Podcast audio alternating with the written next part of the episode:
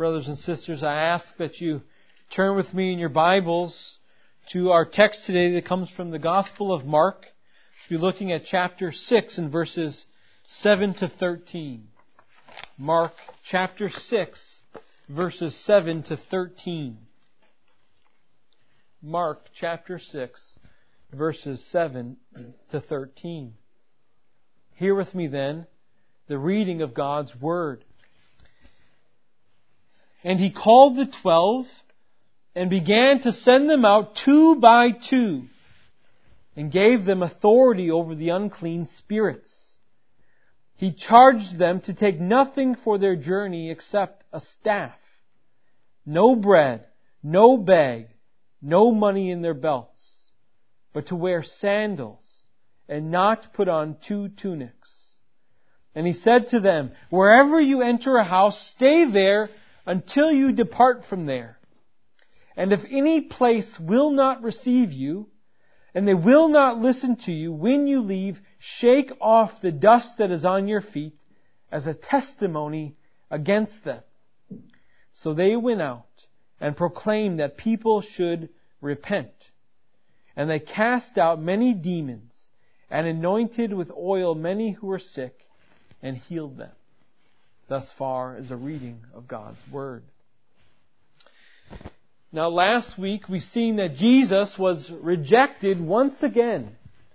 And this time it was in his own hometown. But in keeping with his mission, Jesus did not allow this to stop him or to slow him down. And we know this because we read in verse 6 last week that after he was rejected, he went about preaching in the other villages. Now up to this point, Jesus is the one who's been doing the preaching and the teaching. But in our text today, we will see that the time has come for the twelve to begin their ministry, which they were called to by Christ for, which was to become fishers of men. If you recall earlier in Mark's Gospel, chapter 3, verses 13 and 14, we read this. And Jesus went up to the mountain and he called to him those whom he desired and they came to him. And he appointed twelve whom he also named apostles so that they might be with him and he might send them out to preach and have authority to cast out demons. You see, they had to be with Jesus and around Jesus before he would send them out to preach. Right? These twelve had to go through rigorous training in the school of Jesus Christ before they were given the authority to preach and to cast out demons. And the schooling they received was, bar none, the best schooling a man could ever receive. Right? When people leave off to go to seminary nowadays, when young men leave, they, they usually, a lot of times, go out and they find seminaries where professors are that they really respect and they want to sit under. And so they, they go and they follow those professors. But these twelve are given a privilege that no man has today. And that is they sat under the teaching of the Messiah himself. Right? They were schooled by the one whom the message was about, and they were taught by his very own lips. What an experience that must have been for them. And yet they still had to be schooled. They still had to be tried. They still had to be tested. Just like men are today we, before we put them up in pulpits to proclaim the mysteries of the gospel. And one of the aspects of that training that they had consisted of sitting under Jesus' teaching. Right? Throughout the early part of this gospel, right, there, they were hearing parable after parable. Or they sat under Jesus' teaching as they traveled from synagogue to synagogue. And we can be sure that there was countless hours every day that they were being taught by Jesus that is not recorded for us in the scriptures. Another aspect of their education then came from just being around Jesus, right? Learning from experience to depend and to trust in Him. Right? Their faith must have grew exponentially after that stormy boat experience. Right? They, their trust had to have increased after seeing all the miraculous deeds that Jesus was performing before their eyes.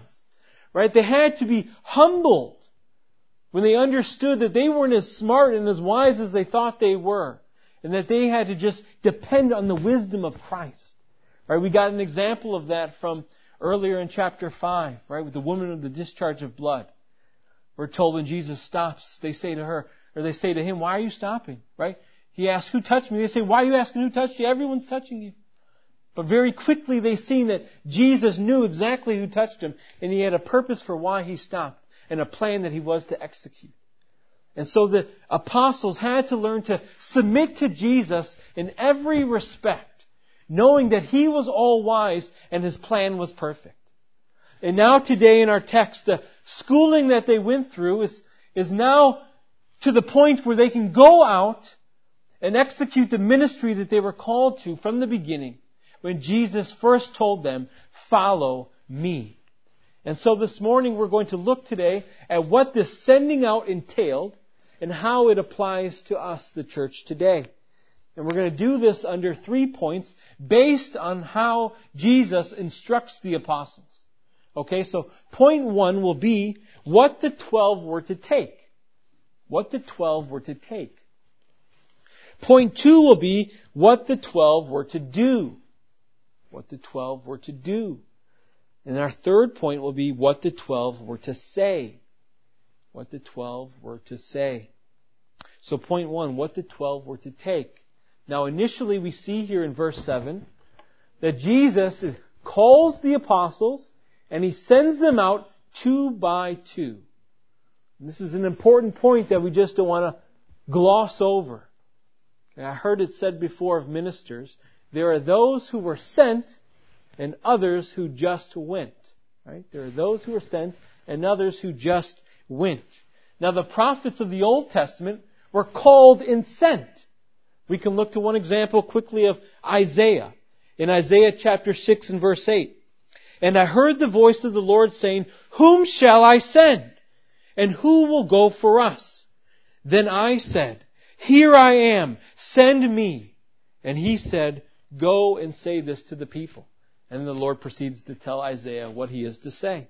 But we see this throughout the Old Testament. We also see this in the New Testament with the calling and sending of Paul. I mean, the very word apostle, brothers and sisters, means someone sent. And so we see that the, the pattern of ministry in the New Testament, right, and throughout the Bible is a calling and a sending. Right? No one decides for themselves, hey, I'm going to be a prophet, or I'm going to be an apostle, or I'm going to be an elder, right? Or I'm just going to start my own church, right? These are callings. And we don't qualify ourselves to be an apostle or a prophet or an elder. It is God who does that.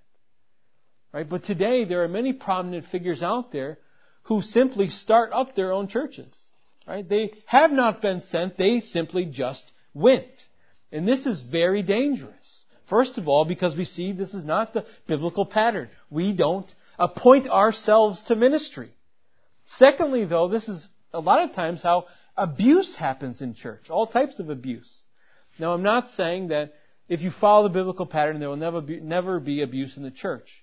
But what I'm saying is, when you, one man just starts up his own church, there's a lot of power and authority, and that power and authority can oftentimes lead to corruption, and he can start to lord over the church and be a little pope over the church.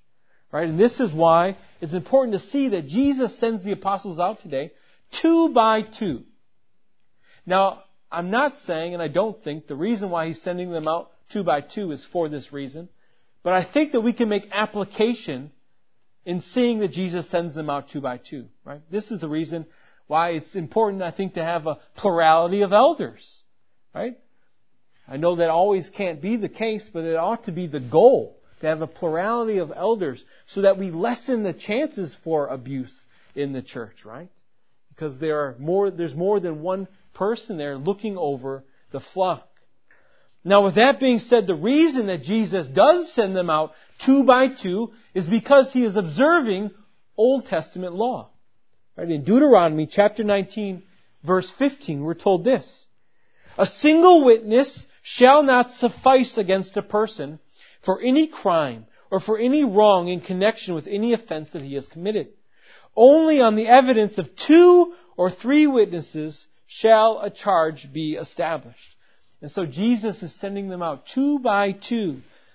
to establish with those whom they are speaking that the testimony that they are giving about Jesus is true.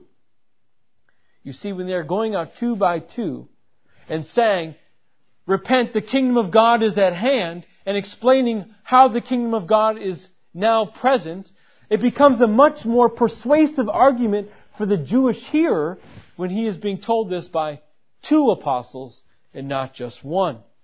And so we see here initially Jesus calls these apostles. He sends these apostles. He sends them out two by two in order to establish their testimony. And now we get to what Jesus tells them to take. And it's interesting that he actually spends more time telling them what not to take than telling them what to take. Right? He says, don't take bread. Which means you're not to bring food along with you on your journey. He says, don't bring a bag. Which means they can't bring anything. They can't carry any supplies with them when they go. He tells them, don't bring any money. Which means they can't buy anything when they're out. He tells them, don't take two tunics or two coats. Now, this is important because if you were traveling and you were to stay outside, that second coat would have been very useful because you could have used it as a, a blanket or used it as a pillow. But Jesus is telling them, don't take any of this. All you are to take is a staff, your sandals, one tunic, and the belt that you're wearing. Now, if anyone has been reading in their own personal study time uh, the Gospel of Matthew or the Gospel of Luke, you will see that on these parallel accounts, it actually differs significantly. Okay, it differs significantly. In Matthew chapter 10 verse 9, Matthew records that Jesus says this, Acquire no gold or silver or copper for your belts, no bag for your journey, or two tunics, or sandals, or a staff, for the laborer deserves his food. Right? So what's the difference in the accounts here? Right? Matthew says you're not to take a staff or you're not to take sandals, but Mark tells us they're to take both of those things. In Luke's account, chapter 9 verse 3, and Jesus said to them, take nothing for your journey, no staff, nor bag, nor bread, nor money, and do not have two tunics. You see here, Luke records like Matthew, that they were not to take a staff. And so why, we have to ask, why are Matthew and Luke's accounts different? And I think when we come to understand the reason or the purpose for what Jesus is saying, we will be able to harmonize the accounts and see that there really is no difference at all. And so the reason that Jesus is telling them not to take certain things is because he is teaching them to surrender to him in every step. Or Jesus is teaching them to trust in his providence. He's teaching them to rely on the sender for everything they need, every step of the way. And so what Jesus is saying in all three accounts to them is go as you are. Right? Jesus is saying, go as you are. But in Matthew and Luke's accounts, they're focusing on Jesus saying, don't go back and get a staff. Don't go back and get a new tunic. Don't go back and get a new sandals. Jesus is saying, I will take care of you at every turn and supply your need. And with this in mind, that's why Luke and Matthew's account can say no staff. And why Matthew's account can say no, no sandals. It's not that they weren't to bring a sandal and staff, but they're focusing on, they are not to go back and go grab a new pair of sandals or a different staff or a second tunic. And this is why Mark then, there's no issue with what Mark's saying, because Mark is simply telling them, take what you have on you. But both of them are focusing on the immediacy of the journey. Leave now. It's time to go. And just simply depend on God. And so we have to ask then, why are they just to take what they have on? Why no food? Why no money?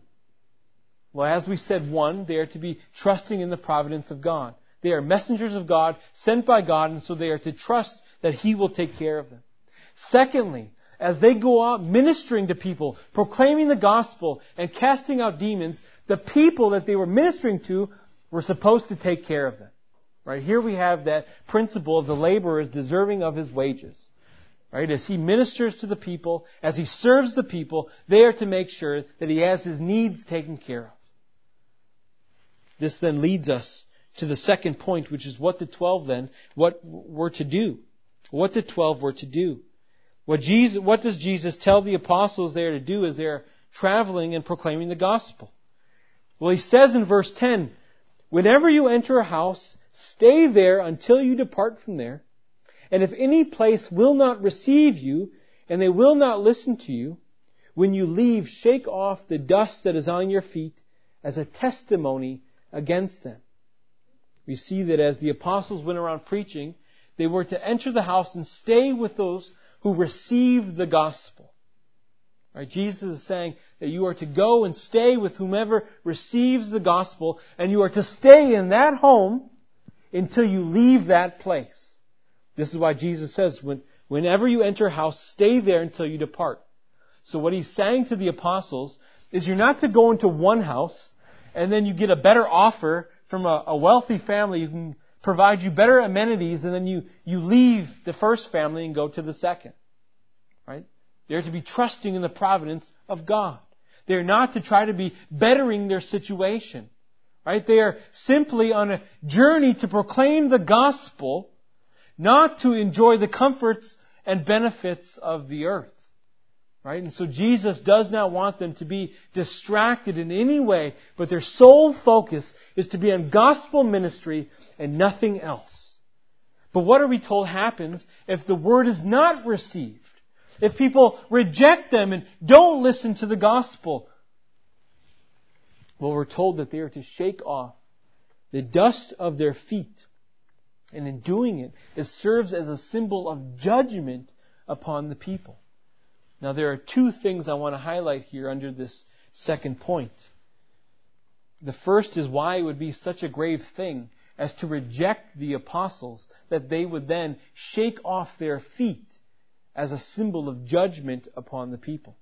Right? We have to understand first that Jesus calls the apostles and he sends them out with his authority to preach and to cast out demons. And so Jesus commissions them to go out in his name. And so to reject the apostles, to reject those who are sent, is to reject the sender. Right? To reject the apostles is to reject Christ Jesus himself. And this is actually something that was well understood in the first century, and we have a great example of this in Matthew's Gospel. And so I ask that you would turn with me there to Matthew chapter 8.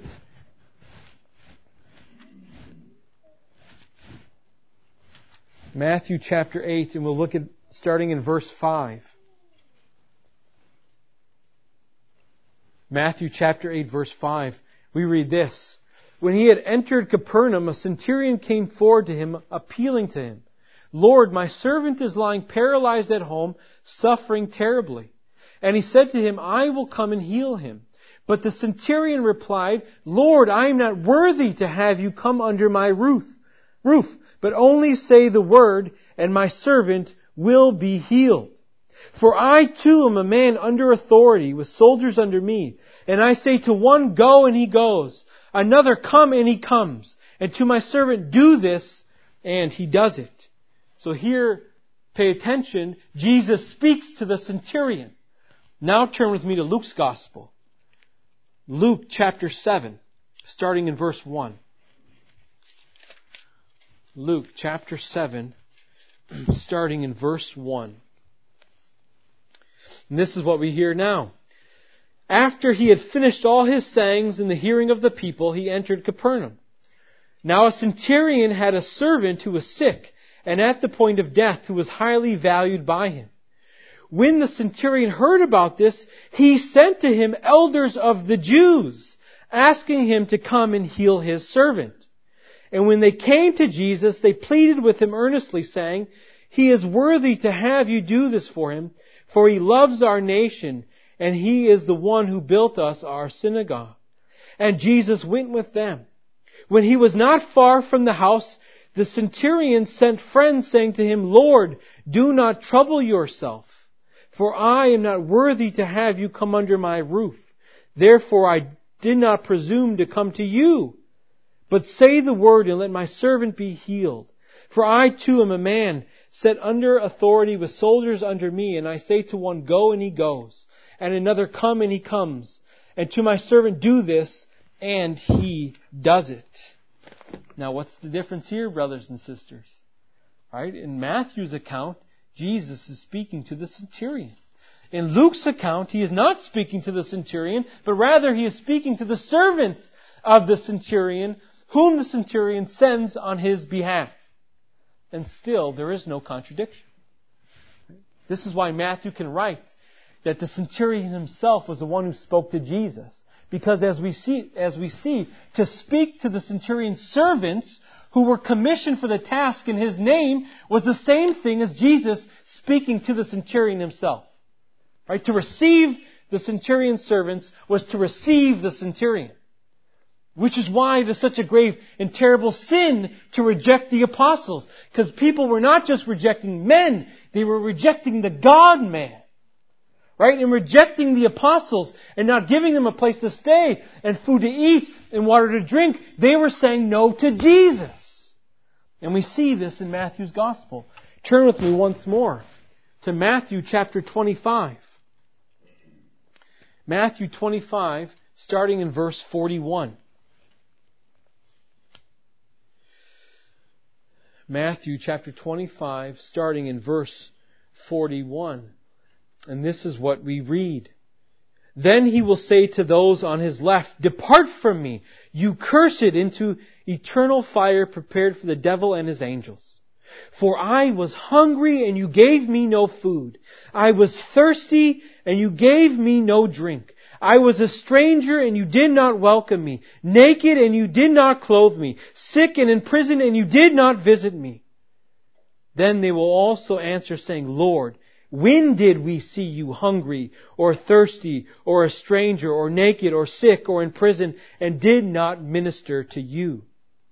Then he will answer them saying, Truly I say to you, as you did not do it to the least of these, you did not do it to me and these will go away into eternal punishment, but the righteous to eternal life. I want you to see something here, brothers and sisters, that's important. These people who did not give food, these people who did not give drink, right? We are describing something that they did not do that they should have done. Right? Jesus isn't saying they are condemned because they committed adultery or they committed murder. But what Jesus is pointing out is their condemnation based on the fact of they omitted to do things. Right? These were sins of omission. They, it was neglect of duty. And this ought to teach us all here something today. And that is, as Christians, we have responsibilities. Right? The Christian life is full of responsibilities. And one of the greatest responsibilities of the Christian life is to represent Christ well. One of the greatest responsibilities of the Christian life is to represent Christ well. Imagine the great damage we do to the church when a brother or sister who is in need comes up to us, and as James it tells us, right, we say, and we have all that we need, and a brother comes up to us in need, and we say, Go, peace be with you, be warm and be filled, but we don't give their bodies what they need. Right? When we do that, we do great harm to the church, a great disservice to Christ, and in fact, we deny Christ by our actions. You see, Christ came serving and giving. Right? He served the church. He gave his life up for the church, and we are to reflect that in all facets of our life. In our marriage, in our home, with our children, at work, in church, with your church family, with your friends. This is why Paul says in Philippians chapter 2 verse 4, let each of you look not only to your own interest, but the interest of others. Right? He says, count others more significant than yourselves. In 1 Peter chapter 4 verse 9, show hospitality to one another without grumbling. This is why the author to the Hebrews says in Hebrews chapter 13 verse 16, do not neglect to do good and to share what you have, for such sacrifices are pleasing to God. You see, these commands are your responsibilities as Christians. Understanding that when you serve your neighbor, you are serving God. When you show hospitality to your brother and sister, you are showing hospitality to God. When you serve and give to your church, you are serving and giving to God. And this is a sacrifice that is pleasing to God. I know it's not easy because we are prone to kind of live in our own little bubbles, aren't we? To live in our own little cocoons, only worried about ourselves and our families. But this is not the mind of Christ that we are called to share. And so all of us ought to be thinking more about this, right? What am I not doing that I need to be doing because my neglect of doing is sin? Right? We have to ask, how can I serve and give of myself to my church, to my neighbor, to my brothers and sisters in a way that I am not doing, that I ought to be doing, and that represents Christ well? We ought to be thinking more about that. Now the second point that I want us to see is what this shaking off of the feet entailed. Now this was a, common Jewish practice. As the Jews would leave a Gentile city, they would shake off the dust of their feet to demonstrate, right, that they were removing uncleanness from the Gentiles before they went back to their Jewish homes. But in doing this, what they were symbolizing was that the Gentiles were outside the people of God. Right? They were outside the love of God, separated from God, outside the promises of God, outside the covenant of God. And in fact, we see Paul picks us up and does this in the book of Acts at two occasions. And in fact, he actually does it towards Jews though. In Acts chapter 13 verse 51, Jewish men and women are stirring up controversy because Paul is describing to them that because the Jews have rejected Christ, the gospel is now going to go forth to the Gentiles. And we're told that these Jewish men and women drove Paul out of the district. And so we read then in verse 51, but Paul and all those with him shook off the dust from their feet against them. Another time this happens in uh, Acts chapter 18 as Paul's in Corinth and he's preaching to the Jews that Jesus is the Messiah and they are, they revile Paul. And so we're told that Paul shakes out his garments and he says to them in verse 6, your blood be upon your own heads. I am innocent. And so we see that the shaking off of the feet was a prophetic sign of judgment against the people who rejected Christ. Right? The shaking off of the feet was a prophetic sign of judgment against those who rejected Jesus. It was a sign of the condemnation that they were to receive when Christ returned again to judge them in all righteousness. What's also noteworthy then about this symbolic act is that it's being done to the Jews, right? Jesus is telling the apostles to do this to Jews. Those who took pride in being Abraham's descendants and being a part of the old covenant, now the apostles are told to go. And if the Jews reject them, to wipe off their feet before they left as a sign of judgment against them, now saying to the Jews that you are outside the people of God, that you do not belong to the new covenant, that you do not belong to the covenant of grace, which God now extends to all people, right? Jew and Gentile alike, through faith in Christ, who become the true children of Abraham, Isaac, and Jacob. But Jesus tells them to do this because they rejected the word, they rejected the preaching, they rejected the kingdom of God. Right? That is what they were being offered, the kingdom of God, and they rejected it. And so this then leads us to our third and final point this morning, which is what the twelve were to say. What the twelve were to say. Starting in verse 12, then we read this. So they went out and proclaimed that people should repent. And they cast out demons and anointed with oil many who were sick and healed them. Right? Jesus, we see, sends out the apostles for the purpose primarily of proclaiming the word. Right? They are to say the same thing that Jesus said in his ministry, right? Uh, repent and believe, for the kingdom of God is at hand. Now we're also told in verse 7 that he gave them authority over the unclean spirits. And in verse 13 we're told that he, that they cast out demons and they healed the sick. Now I want us to see that this is one major difference, right, in the ministry of the apostles and the, in the ministry of elders and teachers today. Right? The ministry of the apostles was unique in many ways, and this is one of those ways. Because we see that they were given authority for a time to perform these miraculous works in order to verify to those whom they were proclaiming the word to that they were sent by God as agents of divine revelation. Okay? Do we understand that? This was given to the apostles for a time in order to verify to those whom they were proclaiming the message to that they were sent by God as agents of divine revelation. And so this is why these miraculous works have ceased today. Because the church was built on the foundation of the prophets and the apostles, and they established the church through their ministry and their works. But now that the Word of God is complete, now that the foundation has been laid, these works are no longer necessary. Right? Ministers today have no new revelation to give you. And so there is no miraculous works we need to demonstrate to show you and verify the divine revelation that we have. Right? The foundation has already been laid. So ministers today are simply building upon it through the preaching of the word.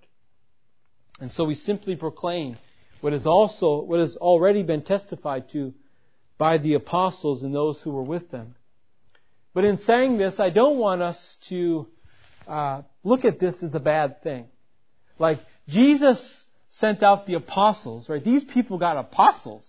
They got infallible preaching and they got these miraculous works, and all we get are regular old guys standing up before us preaching a regular old sermon. Right? Because God today still speaks to his people through the preached word. Right? God spoke to people through the prophets. He spoke to people through his apostles. God spoke to people through Jesus Christ. And today he is still speaking to his people through ministers. Okay? This is why we ought to wake up in the morning, right, with hearts burning to come to church and to hear the word of God proclaimed. Right? Because Heinrich Bullinger in the uh, Second Helvetic Confession, which was the confession of the Reformed Swiss and Hungarian and Polish churches. This is what he affirms, and which we ought to also affirm. He says this, that we believe today, when the Word of God is proclaimed in the church by preachers who have been legitimately called, then the very Word of God itself is proclaimed and received by the faithful. The very Word of God itself comes to us this morning. When the preacher preaches faithfully, it is God speaking to the congregation. Now, before you get angry with me, I'm not saying that my sermon is the Word of God. I'm not saying that we ought to put it in Scripture. But what I'm saying is that God today speaks to His church through ministers in a powerful and authoritative way still today. Believe me, if I knew I was waking up just to come hear me preach, I wouldn't be excited either. But when we understand that we are coming to hear the Word of God and the very Word of God Himself as He speaks to us through the Word, we ought to have fire in our bellies to want to come and to get up and to be here to hear God speak to us this day. And the message that they were sent to proclaim was repent. It was a message of repentance. Now, this doesn't mean because it only says repentance that they didn't preach the necessity of faith, right? Because repentance assumes the necessity of faith, right? What are we repenting of? It's a repentance for the remission of sins. Why do we need our sins remitted? Because we have sinned against an almighty God. And so then the question is, like the Philippian jailer, when he's confronted by the guilt of his sin, what must I do to be saved? And what does Paul say to him? Believe in the Lord Jesus Christ and you will be saved. Right? So you can't have faith without repentance, and you can't have repentance without faith. But we see here that in Acts 11 verse 21, Paul reminds the elders that he testified both to Jews and Greeks of repentance toward God and faith in Jesus Christ. So we have to see that repentance, this Greek word in the New Testament denotes a changing of the mind. A changing of the mind. But that only occurs when we see our sin differently. Right? That only occurs when we see our sin differently and we hate the sin that we once loved and then we turn away from our evil ways and we turn toward God as Paul says. It's repentance toward God. Right? It's a changing of our mind that causes us to turn away from evil and toward God that He might forgive us our sins. You see, our repentance has both an inward and outward reaction to the changing of our mind. An outward reformation is not sufficient. Right? The Pharisees were probably the most externally pure people on the face of the world. And yet, what does Jesus say to them? Understanding that there was no inward change, there was no sorrow over sin, there was no turning to God in faith. He calls them whitewashed tombs. That they were beautiful and clean on the outside, but inside they were full of dead man's bones and all sorts of uncleanness. Now we don't know what's in man's heart today. Right? But that is why we are to proclaim repentance and faith in Christ. And so the question then is, how do you respond to that message? When the gospel is proclaimed here each week, do you receive it? When you hear the law preached, do you repent of your sin? Perhaps seeing your lack of care for your brother and sister, your lack of hospitality, your lack of concern to come here and hear the word on Sunday morning. And then do you grow and increase in faith? Or do you allow the message just to go in one ear and out the other, having no effect on you inwardly or outwardly in any manner of your life. You see, so often in the Old Testament, when the law was read to the people, what did we see happen? They would tear their garments, right? What that was was a, a public expression of the grief and sorrow that they should have had in their hearts.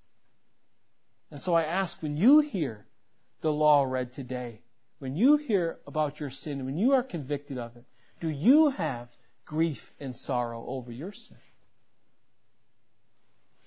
Now, many, though, who tore their clothes, right, never had a true change of mind because they never toward, uh, turned away from evil and toward God, which repentance truly is.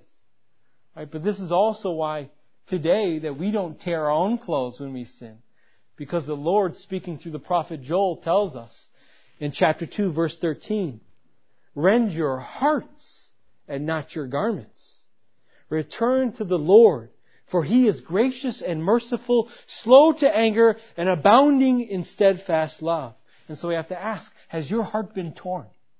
Have you been given a new heart by the gracious and merciful Lord? Right? Have you been cleansed and washed by the blood of Christ? Have you, by God's grace, had the change of mind, which is expressed in contrition over your sin and confession of sin? Have you turned from your evil ways and toward God in belief in Christ? Because if you have, you can walk out of here today knowing that you have forgiveness of sin, that you have fellowship with Almighty God, that you have eternal life, and as a result, we have to strive to represent Christ well in all areas of our life. And we don't strive to do this for our salvation, for salvation is a gift, but we strive to do this out of gratitude for that salvation that God has given to us. Because this is why Christ came and preached.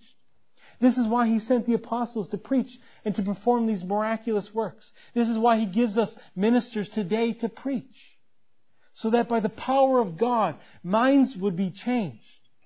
Right? That faith would be established, that a people would be gathered. And that all would be gathered to God. All those who repent and believe. Please bow your heads with me.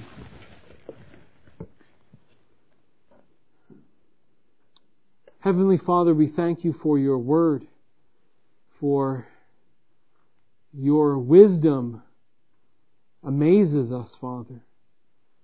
We ask you this day, Lord, that you would apply the teaching of your word today, that you would cause us uh, to see the truth of your word.